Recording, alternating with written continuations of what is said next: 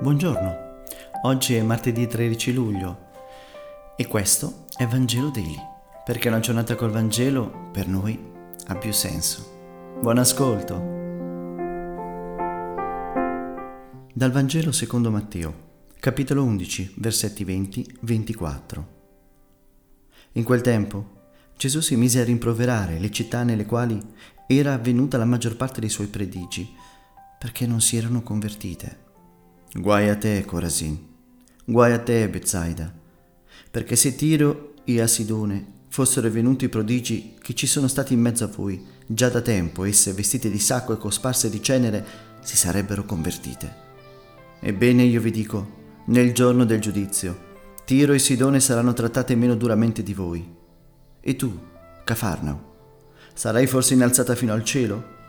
Fino agli inferi precipiterai perché se a Sodoma fossero venuti i prodigi che ci sono stati in mezzo a te, oggi essa esisterebbe ancora. Ebbene, io vi dico, nel giorno del giudizio, la terra di Sodoma sarà trattata meno duramente di te. Parola del Signore.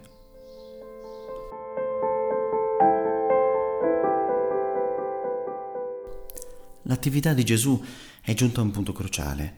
Il popolo di Israele, che attendeva il Messia, non riconosce in lui il definitivo inviato di Dio. Le città in cui Gesù ha compiuto miracoli e segni si chiudono, lo rifiutano anziché convertirsi. E Gesù non può far altro che constatare l'incredulità di queste persone. La sua invettiva segna l'inizio di quel conflitto che lo condurrà alla morte. Ci sono momenti in cui ci troviamo ad invidiare le persone che hanno avuto la fortuna di vedere Gesù in carne ed ossa, di vedere i suoi miracoli, di ascoltare le sue parole.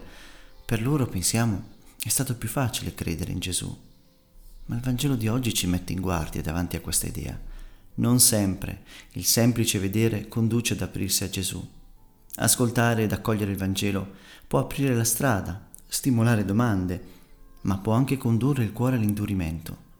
Perché Gesù non ci chiede un'adesione superficiale, chiede che le nostre priorità siano le sue. E quando si tocca ciò che noi pensiamo essere le verità assolute, come l'identità culturale o le conquiste economiche, allora capiamo già a chi sono rivolte le parole del Vangelo di oggi. Grazie per aver meditato insieme. A domani.